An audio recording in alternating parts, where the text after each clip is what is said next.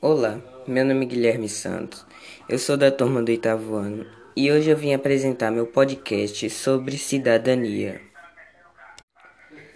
Cidadania é o conjunto dos direitos e deveres de um indivíduo. É o que torna uma pessoa um cidadão ou integrante pleno de um Estado ou país, com uma estrutura própria e politicamente organizado.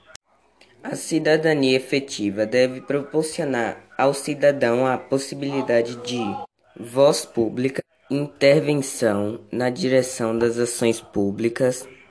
Os direitos dos cidadãos estão previstos na legislação de cada país, como a Declaração Universal dos Direitos Humanos, que servem como premissa para a construção e validação dos direitos dos cidadãos. O que é ser cidadão? A definição do que é ser um cidadão é os requisitos para adquirir a cidadania. Elas variam de acordo com cada país. Entretanto, há essencialmente quatro formas comuns de uma pessoa tornar-se cidadão de um determinado país. A primeira forma é pelo nascimento. Os indivíduos que nascem em um país são naturalmente cidadãos desse país, estado ou cidade. A segunda forma é pela filiação. É considerado cidadão de um estado o filho de um cidadão daquele estado. Portanto, se o pai ou a mãe de uma pessoa possui a cidadania de um país, também tem direito o filho de obtê-la essa cidadania.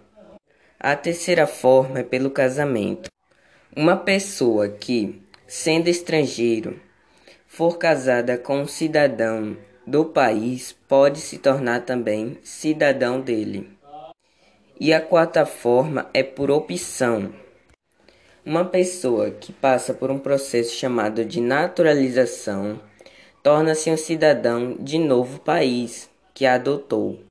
Os critérios desse processo variam de país para país.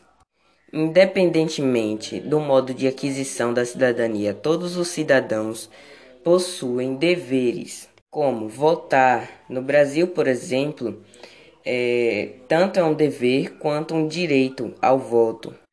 Embora existam normas, leis e documentos que listem de maneira detalhada os direitos, garantias e deveres dos cidadãos, esses marcos legais não são suficientes, em muitos casos, para efetivar o excesso de pleno da cidadania, a plenitude de direitos e deveres que constitui o ser cidadão tem como objetivo a construção de uma sociedade justa e igualitária.